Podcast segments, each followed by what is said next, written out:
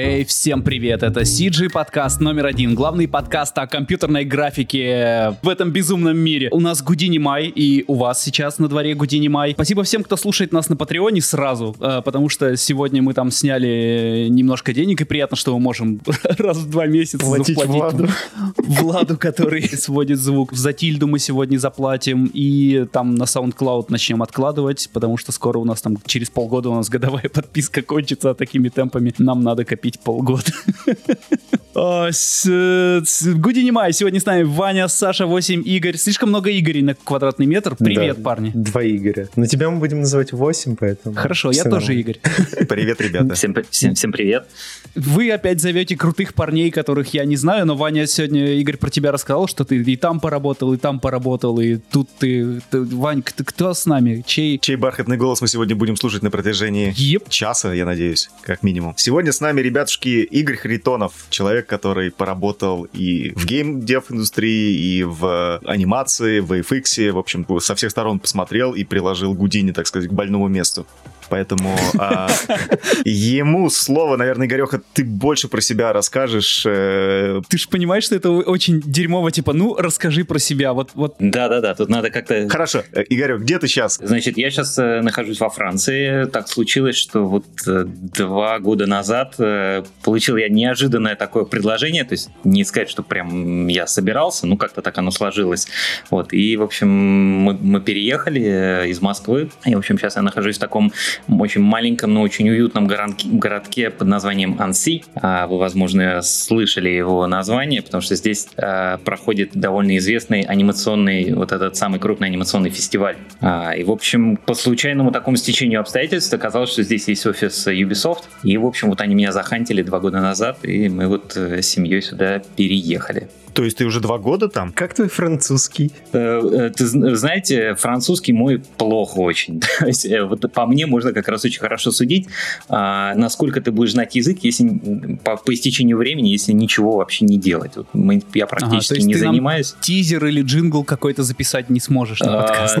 Нет, я, я смогу, конечно, каких-то там какие-то простейшие фразочки сказать, но у меня, мы когда переехали, ну, у нас вообще было по нулям абсолютно. То есть я там, вот, я считал, что жениманш пассижур, это означает, я не говорю по-французски. Ну, то есть до такой степени было все плохо. Вот, и буквально мы там знали несколько слов. И, в общем, я думал, что вот у меня было вот это вот э, наивная надежда на то, что просто находясь э, в, ну, вот, в окружении, да, как бы в, Ничего вот не в этой делая, да? атмосфере, и ничего не делая, оно вот просто, ну, как младенцы, Язык они он же не занимаются, да. Через. Да, поры, через поры. Да, Через да. багеты и жалюзи, через вот это все. Ну, Сань, ты тоже уже с августа с французами тусишь. Скажи Да. что-нибудь по-французски. Я все, что... за- Сколько я тут? 9 месяцев в Монреале, э, это французская провинция. la compositing. Все, что я знаю, это bonjour, ça va и je m'appelle Саша. Все. А как же sortie? Sortie, это же вообще ве- великолепно. Еще, еще меня научили, а, только я не знаю, как это произносится, du coup или что-то такое, но это местный троллинг французских французов, потому что монреальские М. французы никогда этого не говорят, а французские французы постоянно его вставляют в каждое предложение. Там э, тоже с, этим, с этой фразой дюку э, есть э, такой нюанс, что дюку э, это значит таким образом, а дюкю это задница. Вот, надо в этом плане, когда говорить, быть осторожнее, потому что, да-да, надо следить за языком. В общем, приходит, но очень- очень-очень медленно. Вот, но на самом деле, в отличие от Монреаля, где я, я не знаю, я, ну, не удалось побывать пока еще, но насколько я знаю, он такой все-таки двуязычный, да, ну, то есть там а, просто в отличие от Монреаля, где он такой более, мне кажется, как сказать, космополитичный, интернациональный, да, я, я не удивлен, что, в общем, там без французского можно обходиться. Здесь как бы тяжело. Ну, то есть вот не на работе объясниться э, достаточно тяжело. Ну, то есть э, очень мало кто говорит по-английски, если говорят, то очень плохо, и в целом любой французский, даже самый ужасный, воспринимается лучше, чем просьба поговорить по-английски. Вот. Нет, тут с английским вообще никаких проблем нету. Тут все спокойно говорят на английском. Ни разу такого не было, чтобы я с кем-то не мог объясниться. Там. Я был только в Париже, во Франции, ну, как бы мне очень понравилось. А, вот по, по самой стране не удалось мне пока поездить. А, дорого, очень дорого. Да, Ты э, до этого успел же поработать, как я полагаю, в анимации на э, Шнышарах в студии Петербург, да? Или- да, совершенно верно. И Мгм, потом еще в Road Пасте застал как раз вот их самую активную перестройку там и все остальное.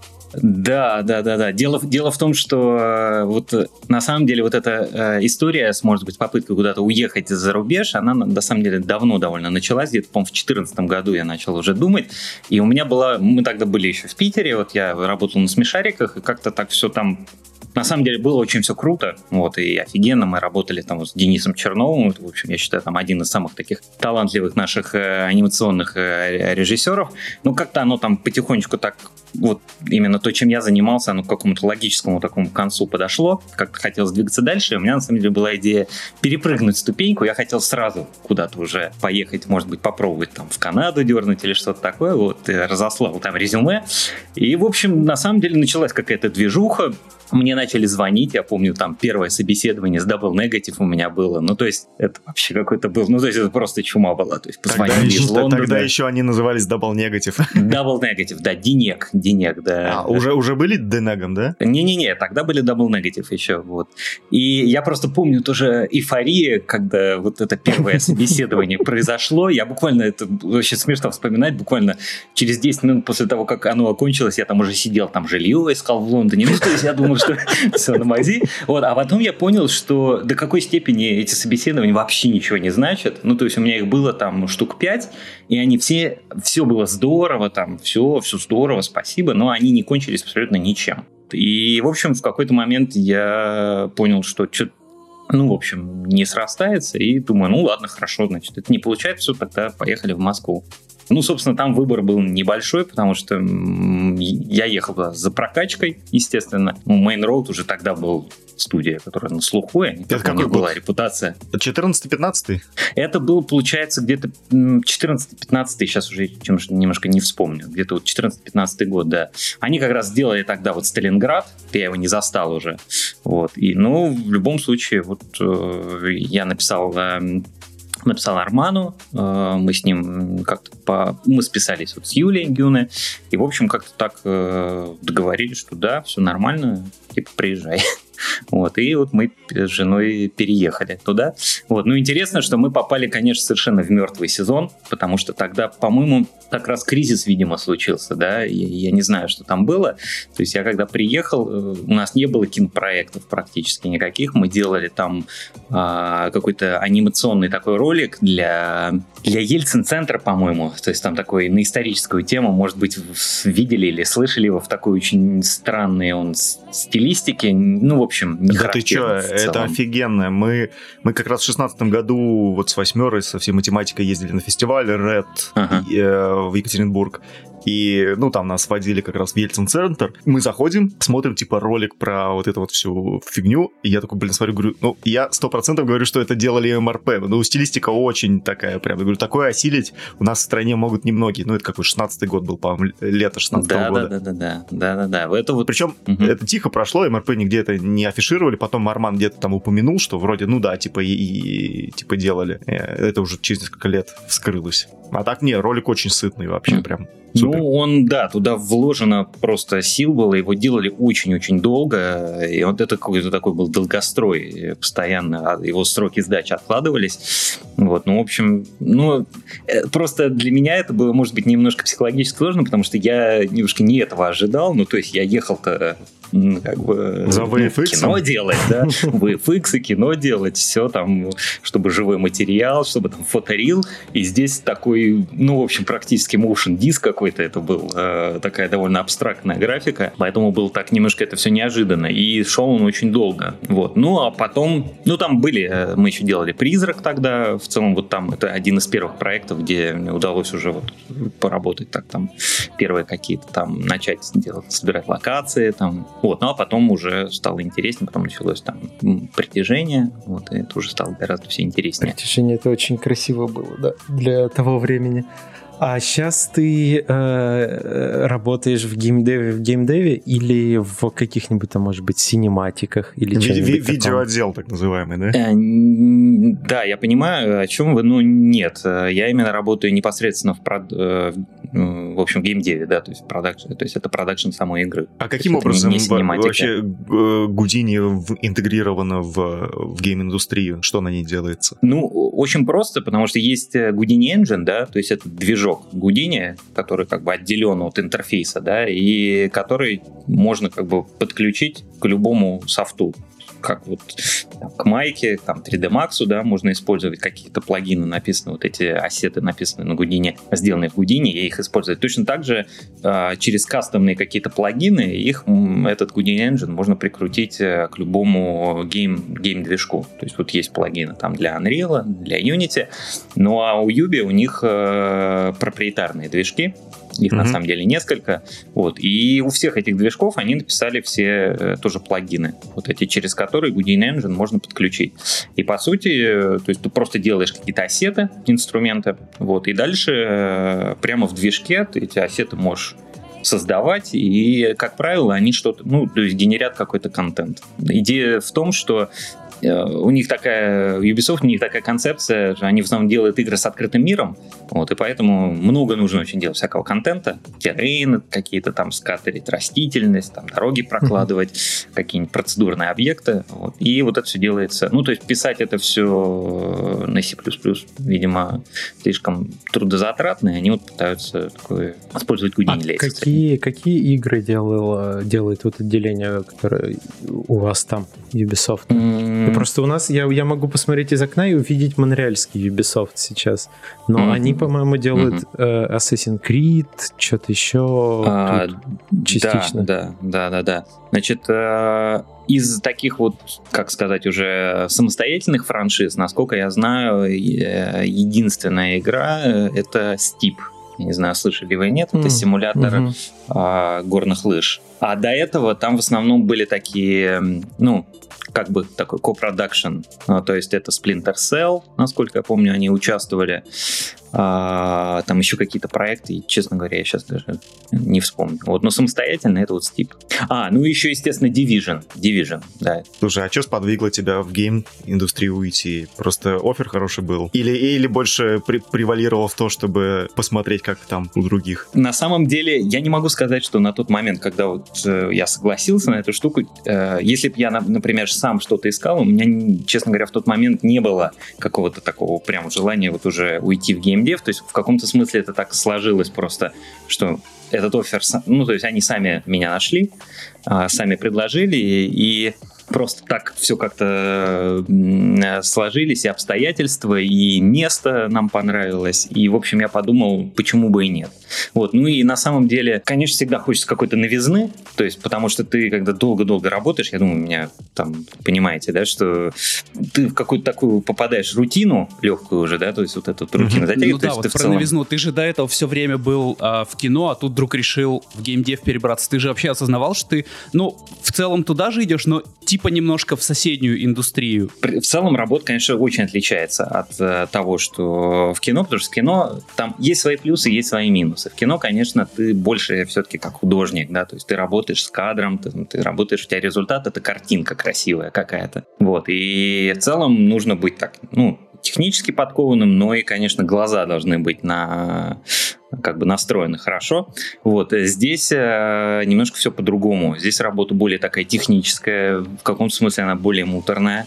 Вот, то есть очень много приходится работать, не, не- работать непосредственно там с- в связке с программистами, очень много всякого дебага. Вот, потом сам движок, это тоже очень такой, э, ну, в общем, специфический опыт, потому что проприетарные движки, я помню, я когда пришел э, в первые мои дни, ну, я открыл движок, и я думал, что, о, так это ж как, ну, как 3D-редактор выглядит. То есть мне казалось, что это как 3D Max, Maya, что я сейчас поковыряюсь там, вот, э, и все будет нормально. И он у меня, хоп, там, один раз крашнулся, другой раз крашнулся. И, в общем, я подхожу с вопросами, и мне говорят, значит так, парень, ничего здесь не трогай вообще. Вот если ты не знаешь, что эта кнопочка делает, не нажимай ее никогда. Вот. И, в общем, я выяснил, что просто, ну, то есть, это вот представьте, то есть, движок, это вот худший софт, который 3D, который вы можете себе представить с точки зрения вот, ну, user experience какого-то. Это вот что такое проприетарный движок. То есть, там ничего нельзя трогать. То есть, ты можешь нажимать какие-то вот кнопочки только, которые ты стопроцентно знаешь, что вот они работают, потому что там много чего всякого, ну, уже не работающего, всяких там... То есть даже хуже, чем 3D эквалайзер? Неужели? Я ничего не хочу сказать, но у нас вот есть внутренний написанный э, паблишер для, для эквалайзера э, внутристудийный. И мне кажется, я знаю, о чем ты говоришь. Да, да, да, да, да. И я для меня это для меня это был такой, ну, шок какой-то, потому что, ну, ребята крутой контент делают, как же, наверное, у них софт как бы крутой. Ну вот, но мне вот объяснили, что вообще на самом деле в этом есть логика, потому что как бы ком- компания, она делает не движок, да, она делает mm-hmm. игру. И в этом плане инвестируется, э, как бы, ну, то есть человеческое время и деньги инвестируются именно в контент, а не в инструмент, с помощью которого Инвестируется только в нужные делается. кнопки, которые можно да, нажимать. Да, да. И, и как бы, да, инвестируется в определенные кнопочки, а вот все остальное, оно не работает, если нажмешь, там все падает сразу. Вот, то есть Но этом... ты почувствовал, а, что ты до этого работал с, там, больше с художниками, а сейчас больше с программистами работаешь. Есть какая-то разница вообще в в головах людей? Как сказать? Не знаю, в целом э, интересный вопрос, честно говоря, я об этом не задумался. Я не могу сказать, что э, какая-то прямо сильная разница есть. Сильно ли это разница с твоими представлениями о работе, э, как бы во влажных мечтах и все, что по факту получилось? Что касается вот, коллектива и общения, в целом, э, ну, какого-то ощущения, то есть я, конечно, немножко далек от этой технической темы, то есть я понял, что я все-таки больше, конечно, наверное, вот, ну, художник. То есть именно погружаться глубоко вот там в программирование мне, мне честно говоря, тяжеловато, я вот понял. То есть, ну, у меня это приходится делать. сказал, да, что он ну, художник. Есть, да, это странно звучит, но, опять же, тут все относительно. Ну, то есть, как бы для, да, то есть по сравнению там с девелоперами нашими я, конечно, очень так на поверхности барахтаюсь, то есть там люди очень глубоко как бы погрузились. Вот. Но в целом, а, что мне понравилось, что было приятным таким для меня открытием, что несмотря на вот эту разницу, э, ну, может быть, в опыте, да, в каком-то, потому что у нас есть, конечно, очень крутые инженеры, я просто а, ну, то есть это такие дяденьки, которым там уже там под 50, у них там 30 лет опыт, они какие-то делают чумовые вещи, там машин learning, там вот эти все вот эти же всякие штуки. То есть люди где-то вот какие-то небожители, но при этом они абсолютно, они абсолютно открыты, они готовы тебе там, они готовы всегда спуститься вот с этих небес на, на бренную землю и с тобой поговорить Ой, а, да. нормальным языком, объяснить, в общем-то, все, ну, насколько это возможно. Вот, то есть в этом плане какой-то дискриминации или что-то вот такого, никакого-то вот дискомфорта Дедовщины я не чувствую. нету, да. Да, да. У меня недавно был похожий опыт, я его уже рассказывал на подкасте, но расскажу тебе.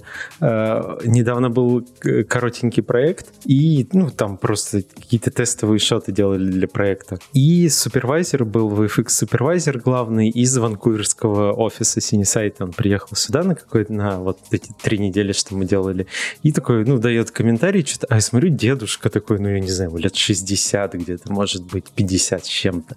думаю, блин, а кто он такой вообще? Гуглю его, на LinkedIn смотрю, он типа работал, э, начал работать в VFX э, в 81 году. Такой, 10 лет опыта в Диснее. Да, да. И такой, да. что? А с ним разговариваешь, он абсолютно открыто тебе все говорит, такой объясняет, вот как будто просто с каким-нибудь своим там условно ровесником говоришь. Да, как, да, да. Как сейчас я... на подкасте. Я, я могу такую же историю рассказать, потому что я тоже, когда пришел вот на студию, меня познакомили с нашим а, арт-директором. Такой очень приятный дяденька, ну тоже так за 50. И, в общем, мы с ним, с ним начали разговаривать, и я выяснил, что он работал над играми, которых, э, в которые я играл, когда мне было 10 лет. Ну, то есть вот э, я играл, я помню, Формула-1 Гран-при 2 была такая игра очень клевая. Потом, помните, была такая, может быть, игра э, под, она называлась, такие гонки в таком э, на ржавых таких каких-то футуристических автомобилях. А, то есть да, в свое время да, тоже... я знаю, помню. Не, я не помню. А, ну, это Planet of Death. То есть э, я просто помню, как мы играли вот еще детьми в эти игры, и тут я как бы пришел, значит, работать, и я познакомился с, с э, дядькой, который, значит, был арт-директором еще на тех играх. Ну, то есть в этом плане, да, я, вот, я говорю, вот э, у нас такое редко бывает, да, в отечественных студиях, потому что у нас как-то цикл жизни студии не такой длинный, вот, а здесь цикл жизни очень длинный, и реально есть какие-то динозавры, которые там, ты еще там в детский сад ходил, а они уже делали то, что ты сейчас делаешь. Это, конечно, очень круто, но просто опыта у людей очень много. А для справки, сколько тебе сейчас? Господи, сейчас, чтобы не ошибиться, значит... Ну, примерно. 30... Только бы не 25. Нет, ну, 36. 6. Фух, ладно, ну, все, слава тебе. Свои. Свои, ну, да? смотри, смотри, лет через 20 будут говорить про тебя, что вот, о, это тот чувак, который написал э, солверы для океанов в смешариках. Ну, не, не знаю, мне кажется, значительность как бы этой разработки не столь велика, чтобы они помнили через 30 лет, мне кажется, так что маловероятно. Так ты э, сейчас на какой-то в индустрии мечты на работе мечты находишься или э, Ubisoft это какой-то такой ступень на пути там дальше? Как ты сказал ступень? Слушайте, ступень. А, ступень. а, ну, как сказать, а, я бы, конечно, не, а, не идеализировал все-таки, потому что в целом много очень хороших моментов, очень много чего мне нравится в плане в целом компания, там и вся ее вот эта корпоративная культура очень, очень приятно. О, очень вот, про приятно. нее тоже интересно. Да. да, очень приятно. У них вообще вот с этим очень все на высоте, я прям удивлен, и, насколько я понимаю, это даже ну, нетипично для Франции, то есть очень все люди, очень все такие приятные, как бы общительные, всегда там на помощь придут, ну то есть никакого, никакого негатива, никакого стресса вот с этим э, потенциального, который мог бы быть, его нет. То есть очень все такое, они, как это говорится, welcoming, то есть такие доброжелательные. Про то, как мы переезжали, там отдельно могу рассказать, тоже было круто. Вот. А, а, то есть в целом много моментов, работа, конечно, интересная, вот, но есть, конечно, ну, э, какие-то, может быть, вещи. То есть мне немножко не хватает артовой составляющей. Ну, то есть мне нравилось раньше все-таки работать над кадром. Да, то есть вот э, там в что тебе еще, еще не погиб художник, да? Да, да, да. Не погиб, не погиб, и он как бы дает о себе знать всегда как бы так... Э, э. Ну, то есть это выражается в каких-то... У меня начали появляться желания там какие-то персональные проекты делать или что-то такое, на что, конечно, не хватает времени. Ну, то есть есть моменты, которые не находят сейчас вот этой самореализации на работе, потому что там вот ты все закопался там в дебаге в каком-то, там в отладке, и, в общем, все mm-hmm. это тянется месяцами. То есть, э, ну, такая нужна. То есть работа очень такая, она местами она кропотливая, она местами такая муторная, она такая сложная в том плане, что все, система вся очень нестабильная, все постоянно падает, крашится, а, и приходится вот, ну, с этим жить, к этому привыкать, и, конечно, продуктивность из-за этого очень низкая, вот по сравнению с тем, когда ты в кино работаешь и эти шоты там как mm-hmm. пирожки печешь. Слушай, а почему студия ваша не использует какие-то там, ну, тот же Unreal, почему свой пишет движок? А, ну, насколько я понимаю, во-первых, э, Дорого. Потому что если использовать э, Unreal, то придется платить роялти. Вот. А, ну, а разработка движка это тоже не дешевая. Но мне кажется, они ну, начали его разрабатывать еще тогда, когда, когда еще Unreal, когда Unreal был, был в зачатке. Да. Конечно, конечно. И потом любая студия, ну, более-менее крупная, там, допустим, вот есть такая студия Remedy, по-моему, они называют. Или, mm-hmm, подождите, да. Они, ну, которая делает Бэтмен Аркман, да, вот, э, если не ошибаюсь. Ну, да, неважно. Да, в общем, да, есть да, студия, вот Бэтмен Аркман, допустим, это на Unreal. Но, опять же, это не тот Unreal, который вы можете скачать, потому что это они взяли Unreal, и как бы начали mm-hmm. его допиливать там под свои нужды. Я, насколько понимаю, ну просто там слишком много ограничений. Вот. То есть э, в целом э, этот проприетарный наш движок, он, конечно, может быть более такой сложный в использовании, но, опять же, там все, что нам нужно, под него дописывается, и у нас такой довольно, например, специфический функционал там есть э, в работе с какими-то вещами, которые нам нужны. Вот такой вопрос. Если ты, допустим, захочешь в более артовую какую-то профессию пойти внутри компании, это можно сделать? Ну, то есть, вот, блин, что-то я, ребята, устал тут и фиксы делать, хочу, не знаю, э, лейауты собирать или там что, что, что более артовое в гейм-индустрии. Вот я, я просто совсем плохо ориентируюсь в специализациях? На самом деле, а, мне не хватает, наверное, вот сейчас именно вот этой мультистаночности, которая у нас, в наших, особенно российских студиях, да, в том же в МРП присутствует, когда ты реально можешь заниматься многими вещами. Да, то есть типа сразу? Типа генерализм такой, там и сценку подсобрать, и отрендерить, и FX замутить, и подкомпозить. То есть вот когда ты такой э, мультистаночник. Вот, потому что именно в этом как бы воплощается вот эта вот возможность сделать, сделать кадр, да, в общем, ну, как, как, как хочется, как ты считаешь правильно. Вот. А здесь, естественно, очень э, ничего этого в помине нет, то есть все очень такое, то есть департаментная работа. Завод, вот, короче. Есть, да, завод, завод, завод. И в этом плане, ну, то есть тут не, невозможно провести параллель. Поэтому, честно говоря, я даже не знаю, потому что есть, допустим, там есть level art, да, это люди, которые, ну, собственно, занимаются изготовлением ассетов и расстановкой, расстановкой их э, в локации, э, в мире, например, mm-hmm. да.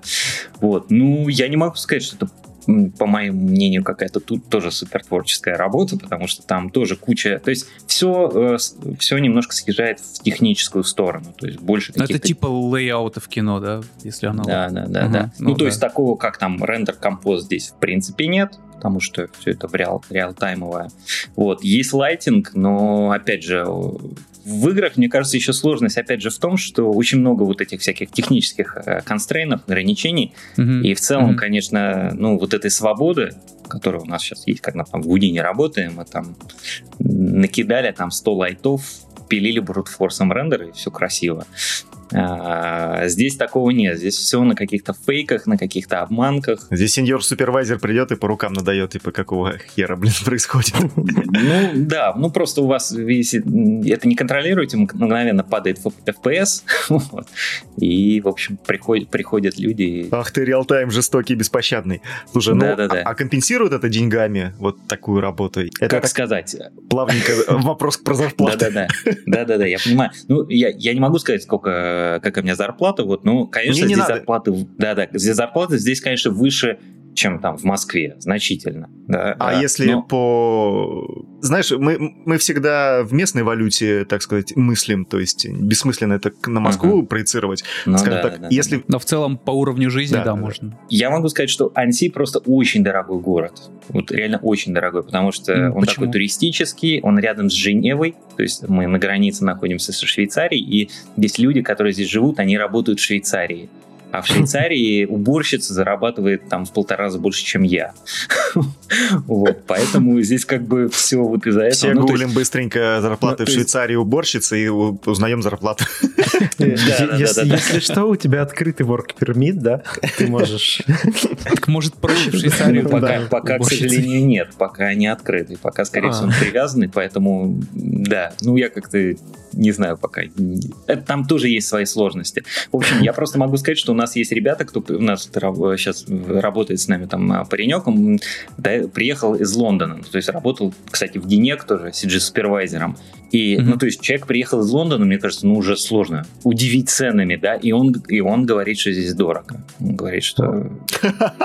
То есть, что здесь дороже. И при этом, ну, а зарплаты во Франции в целом зарплаты довольно умеренные по, по Европе. Э, здесь ну, тоже своя специфика, потому что это очень такой э, страна такая, очень, государство такое очень социальное.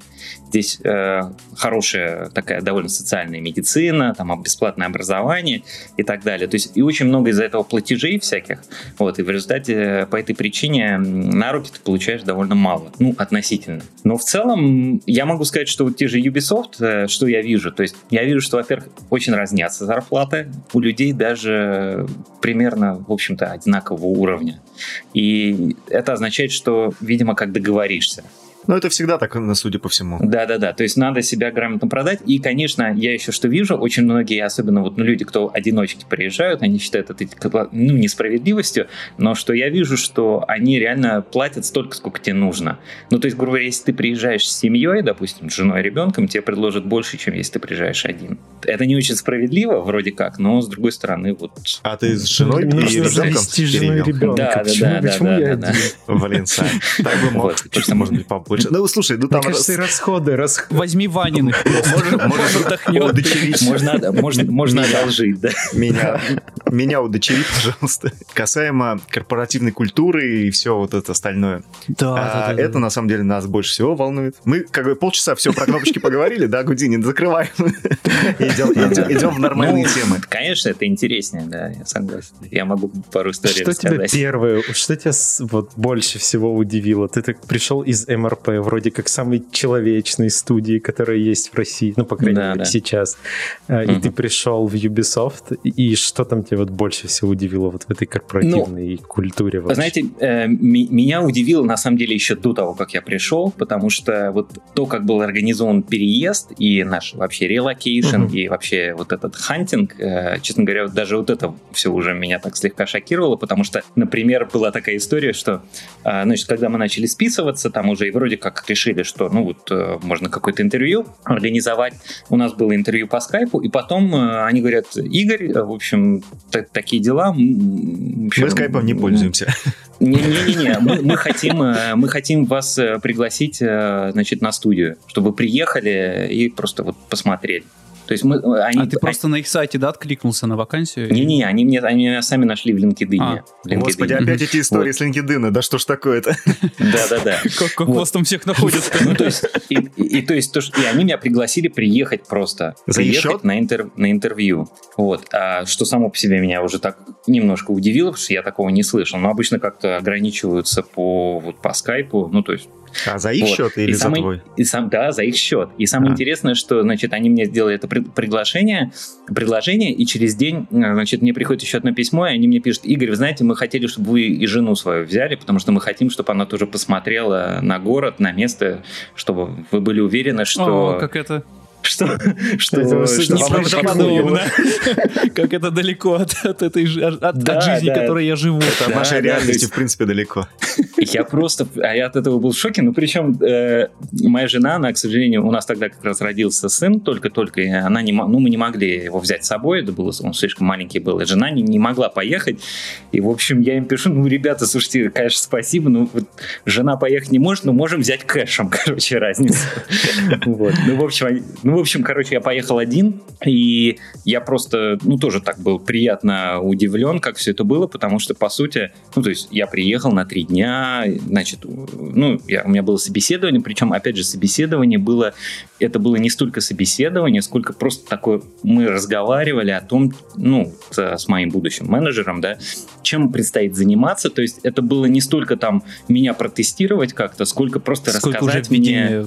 Ага. Да, да, рассказать мне, что мы будем делать, а, чтобы я не ошибся с выбором. Ну, то есть, чтобы я четко понимал, что предстоит. Вот. И меня просто такое отношение очень поразило, потому что, ну, то есть, я увидел, что они реально вот, э, им важно не просто человека заполучить там подешевле, чтобы он делал работу, а чтобы именно вот действительно человек понимал, что он будет делать, чтобы он точно был уверен, что ему это подходит и так далее.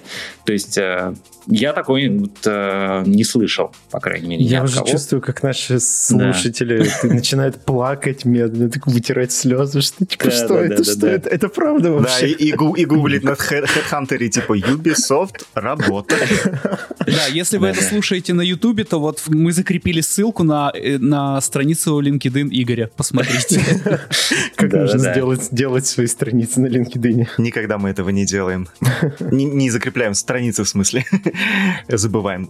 Наверное, они просто тоже заинтересованы, знаешь, а, как Костя Листратов говорил, что Вета очень переживает, когда от них люди уходят, потому что перевозить людей из других континентов это крайне дорого.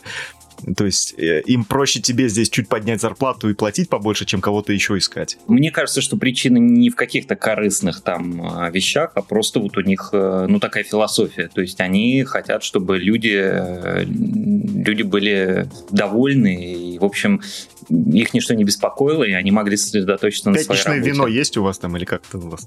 А, Винный ну, день. Винный четверг.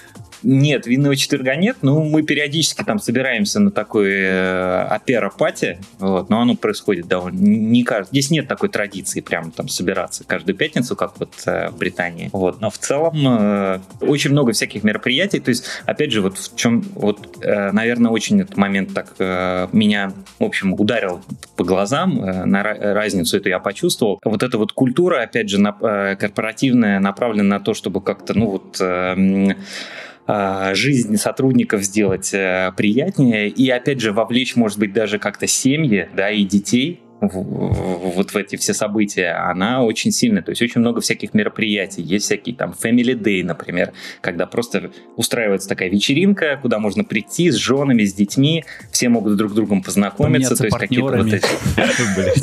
Ну, это уже по желанию, да? Это похоже, как э, в Макдаке, типа детские комнаты, типа когда-нибудь эти пиздюки подрастут и придут жрать наши бургеры. Ну, типа то же самое.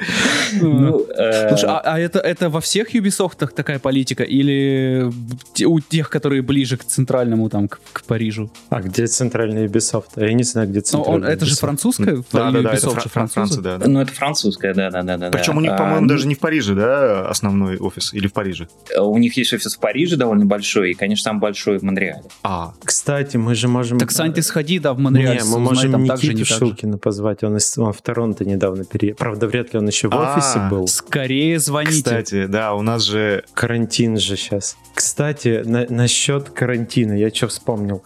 А, все говорят, что геймдев — это самая сейчас безопасная а, индустрия в плане карантина, что она меньше всего страдает из-за того, что там нету съемок никаких. Ну, то есть все можно делать удаленно и не сильно страдать. Как у вас все это происходит сейчас? А, ну, удаленная работа, там, вот это вот все.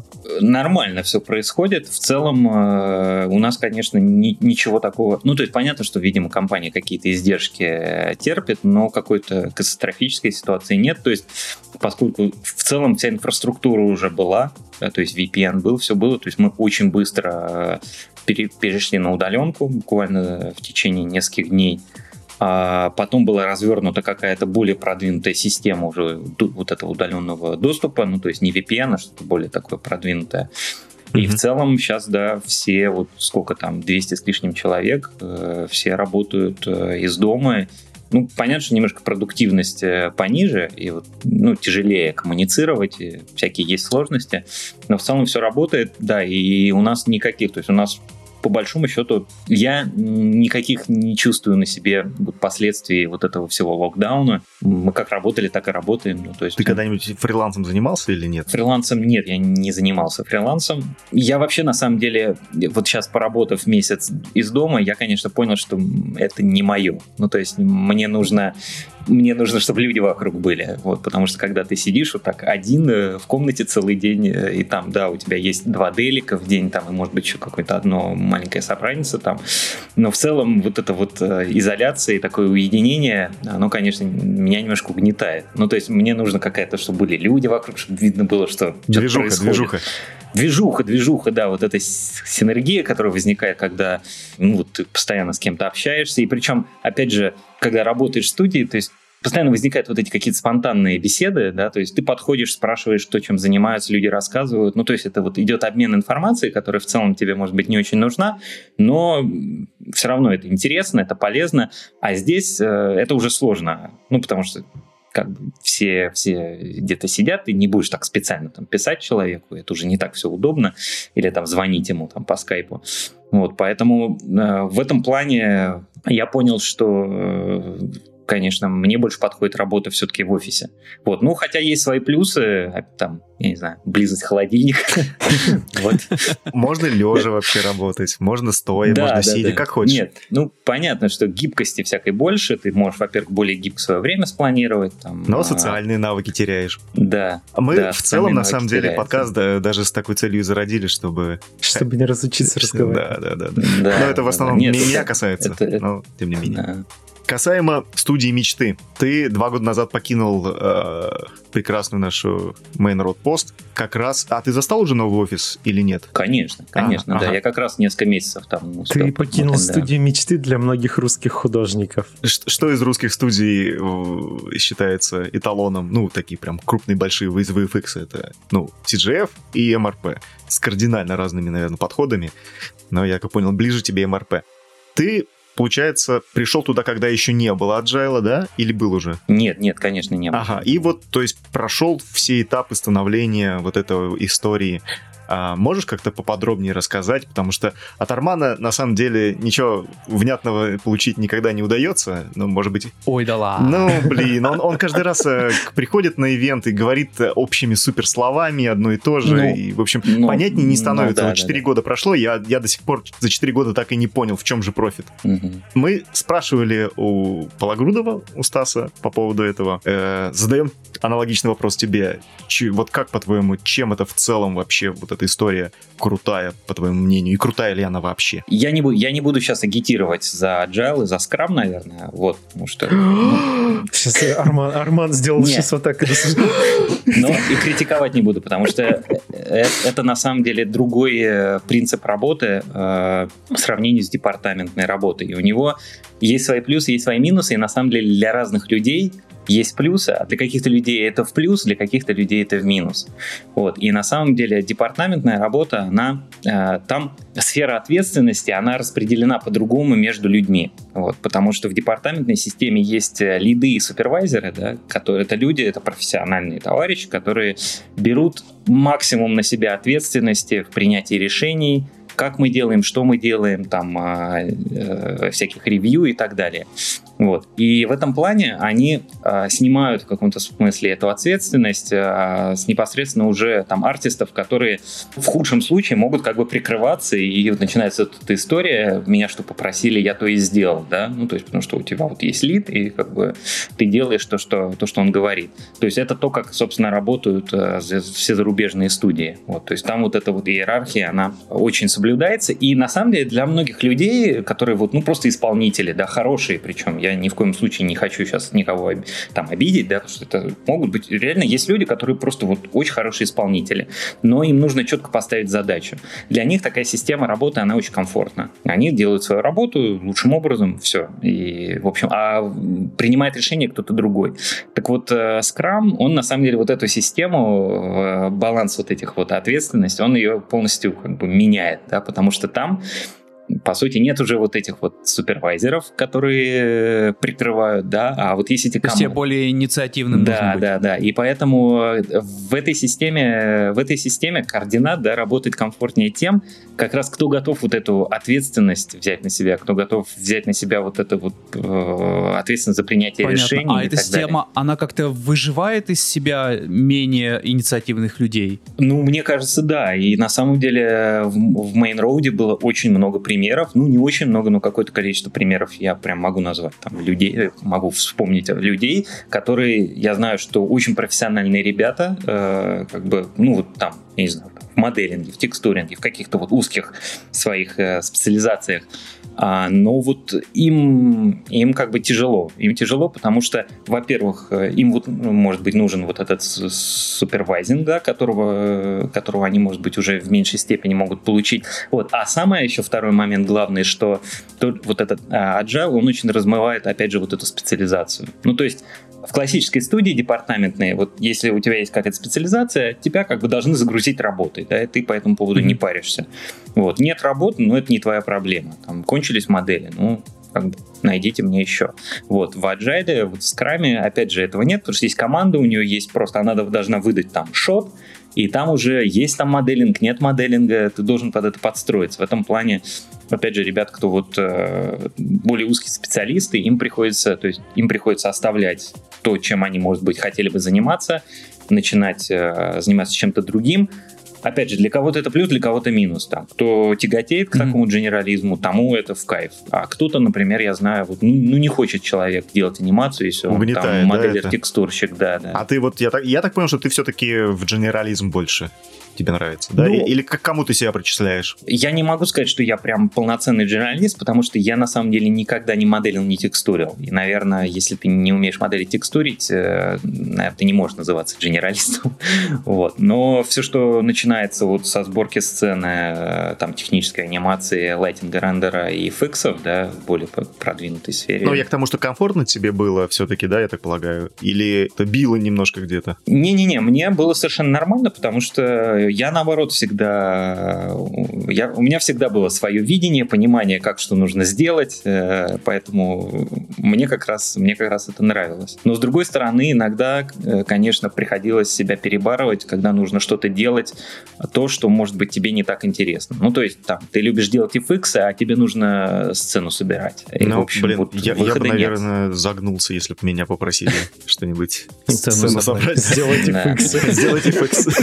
А, Ну, я могу из стоков вот собрать, пожалуйста, держите.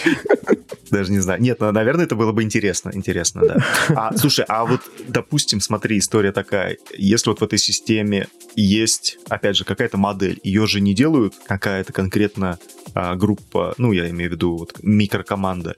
Ее же кто-то делает один человек, ну, или там два человека, и потом там все это, все остальным раздает, правильно? То есть ты берешь сцену, где есть эта модель, и тебе ее надо сделать, ты должен коммуницировать, получается, с ребятами с соседней команды, или как вообще это вот про...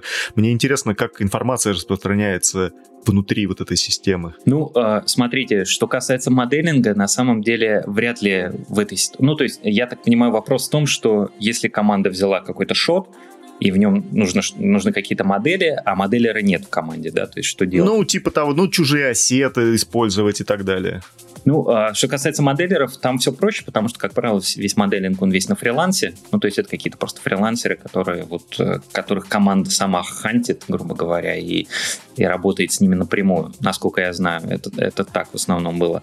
Вот. Что касается межкомандных коммуникаций, ну, да, то есть, ну, ну какая-то, какое-то общение между командами должно быть, то есть какие-то засланные казачки обычно организуются, которые идут и узнают то, что нужно. Ну, то есть, я могу сказать то, что на самом деле, а, вот мы когда, когда вся эта история внедрялась, очень в хорошем смысле навязывались какие-то правила. Просто э, чтобы поставить это все на, на- на рельсы на какие-то. Потом, когда все это более-менее заработало, уже немножко, насколько я знаю, вот особенно сейчас, уже так немножко отошли от вот этих всех строгих правил. И в целом Просто если тебе что-то нужно узнать, ты идешь и разговариваешь, то есть уз- добываешь эту информацию. Как Боже, ртом говорить надо с Вот. людьми, ничего себе. Там на французском Вот- говорить или Вот на это английском? стресс. 8, ты, в смысле, мы про МРП говорим. Так, мы сейчас про МРП А, говорим. в МРП, так я и говорю на французском или на каком?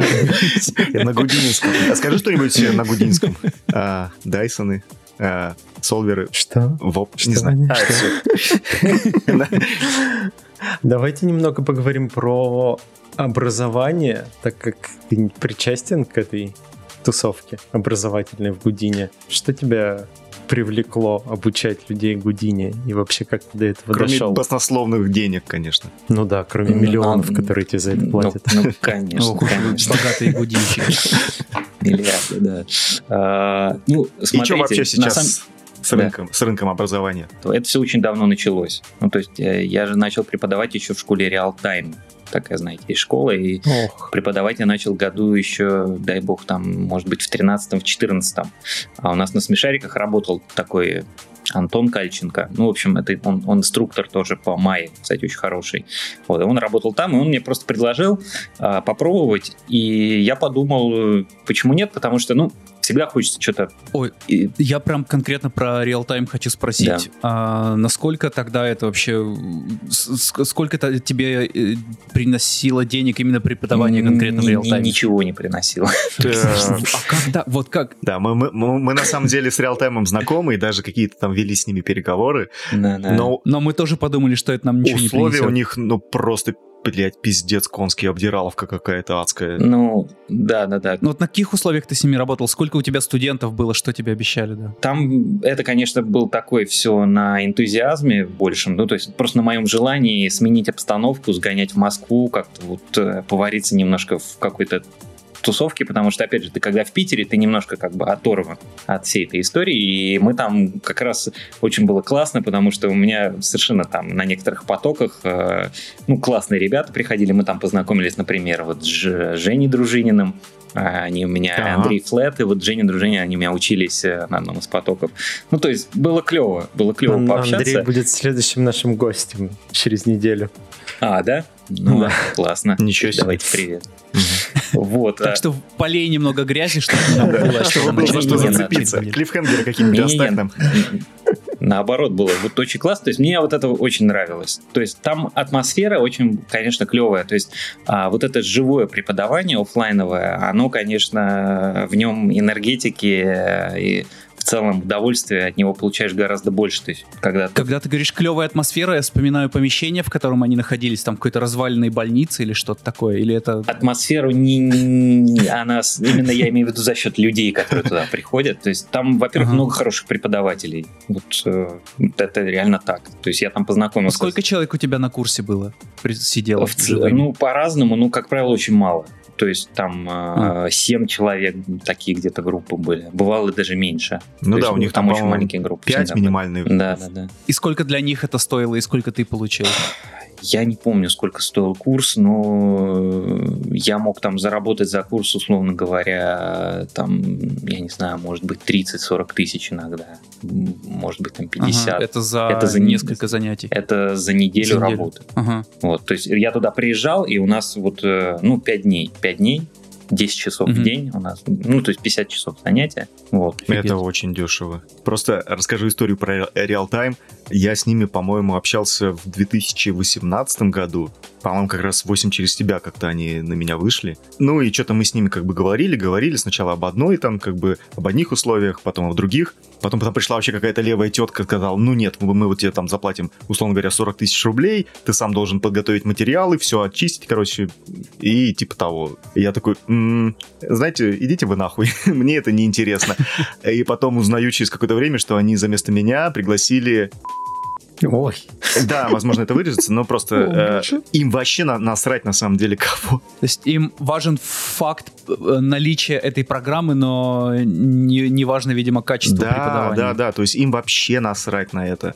А, и я такой, а, ну ладно, хорошо. Так что понятно, как ты там появился. Э, нет, на самом деле, может, может быть, в тринадцатом году это еще все работало.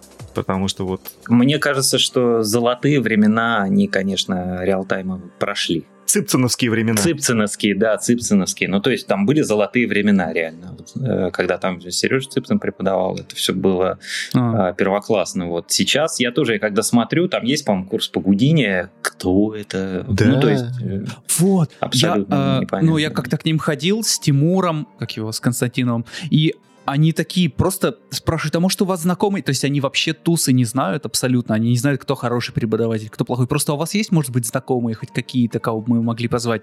Ну, come on. Ну, там девочки вообще не алё сидят, как бы эти, которые занимаются, собственно. Ну, так что, если хотите учиться в Гудине, то идите куда? Вот сейчас должна быть реклама. Давай, говори, говори, а, куда да, нужно да. идти. Ну, э, да, я, естественно, готов пригласить всех в FX. Э, ну, на самом деле, э, Realtime, он свою, свой какой-то вклад тоже внес, и в плане, вот, ну, то есть, я не жалею то, что я там поработал и попреподавал, то есть, наверное, если бы этого Realtime не было, я бы, когда мы познакомились уже в Москве с Димой Староверовым, я бы не, не был готов вот так включиться уже в эту работу и действительно все это делать ну, на том уровне, на котором мы делаем. Этот опыт, он весь пригодился. Вот. Но, безусловно, конечно, я могу сказать, что то, как у нас сейчас организовано все в FX Lab, да, и э, это, конечно, ну, это другая, другой уровень совершенно. Димку Староверова, на самом деле, я еще по CGF знаю, когда он там работал. Он как раз э, одним из направлений занимался вот CGF-кэмпом. А, а я не знаю, его кто-то продвигает, мне кажется, он просто как сайт Нет, раньше, все, раньше этим занимался Староверов, сейчас уже не знаю кто. Потом после экипажа он оттуда слинял, ну и, собственно, вот этот VFX Lab, э, по сути, я так ага. полагаю, это вышел ну, да. из, из, кэмпа, да, да. из кэмпа. Там причем такая любопытная тоже была немножко курьезная даже ситуация, потому что, как, собственно, мы с Димой Староверовым познакомились, потому что я в тот момент, когда вот он ушел из CGF, и когда он думал уже открывать свою школу, я не знал, что он э, этим занимается, я вообще с ним не был знаком. Mm-hmm. Мы с ним только списывались, по-моему, один раз э, случайно, вот когда я в Москву переезжал, потому что я отправлял тоже свое резюме в CG, CGF, и, видимо, вот я с ним там пообщался немножко по почте. Но в целом мы не были знакомы. Вот, и а, интересно, что в какой-то момент, когда я работал в Main.ru посте, значит, с реалтаймом все закончилось, потому что как-то все там было мутно, и, в общем, я устал немножко от этого. И ну, а мне хотелось преподавать дальше. Я какие-то искал выходы, и мне написали CG, CG Camp. Вот. ну и, в общем, и, естественно, значит, я думаю, ну, может быть, попробовать, но, естественно, некий конфликт интересов возникал. Вот я пошел с этим карманом, вот, естественно, я не мог пойти напрямую к ним, потому что я работаю в МРП, а сейчас пойду учить как бы в школу при другой студии. Вот. И я пошел к карману, говорить, вот так и так, вот такое предложение, не знаю, что делать. Вроде хочется, но, с другой стороны, как-то вроде. Вот. Ну, в общем, Арману это... Да, да, ну Ирман, естественно, как бы сказал, да, это не очень хорошо. Вот. Э, и такой говорит, так вот же Староверов, смотри, там э, школа организует. И он мне дал его контакты, и вот так, таким образом мы с ним познакомились. А почему не онлайн VFX? Они же вроде самые приближенные к МРП, насколько я знаю. Ну, ну да, онлайн да. VFX, потому что там уже поляна занята. А, там мафия своя. Там, да, там своя мафия, да, да. Понятно. А, кстати, кстати, а, именно Димка Староверов в свое время нас познакомил с Арманом напрямую, помнишь, Сань? А, на ивенте? Нет, нет, нет, нет. Э, я же с Димой общался, когда еще в CGF ездил, а, а потом он написал, типа, ребята, я тут поговорил с... А, да, точно. Это, да, помню, это как раз был, по-моему, 15-й год, и когда у нас еще были какие-то планы с CGF связать да, свой, да, свою, да, свою да, жизнь. Да, да, да, и Димка такой написал, типа, ну, ребят, короче, а он тогда как раз тоже экипаж закончился, он ушел из этого... Он закончил свои планы CGF. Да, он закончил свои планы CGF, сказал, ребята... Что, у нас уже час? Так, мы прервем здесь выпуск. В нем еще осталось где-то полчаса офигенных историй, которые выйдут на следующей неделе. Просто не хочется все запихивать в один выпуск, потому что здесь так по информации уже прям воу-воу, как интересно. Спасибо всем, кто подписан на нас на Патреоне. Если не подписаны, то не стесняйтесь, подписывайтесь. Там выпуски выходят на три дня раньше и есть опция эксклюзивного контента. У нас есть чат в Телеграме, CG-чат номер один. Наверняка где-то рядом с этим подкастом есть на него ссылка. А у нас есть новостная лента в Телеграме, у нас есть Facebook, ВКонтакт, Инстаграм и все-все-все-все-все. Все, до следующей недели. Всем пока.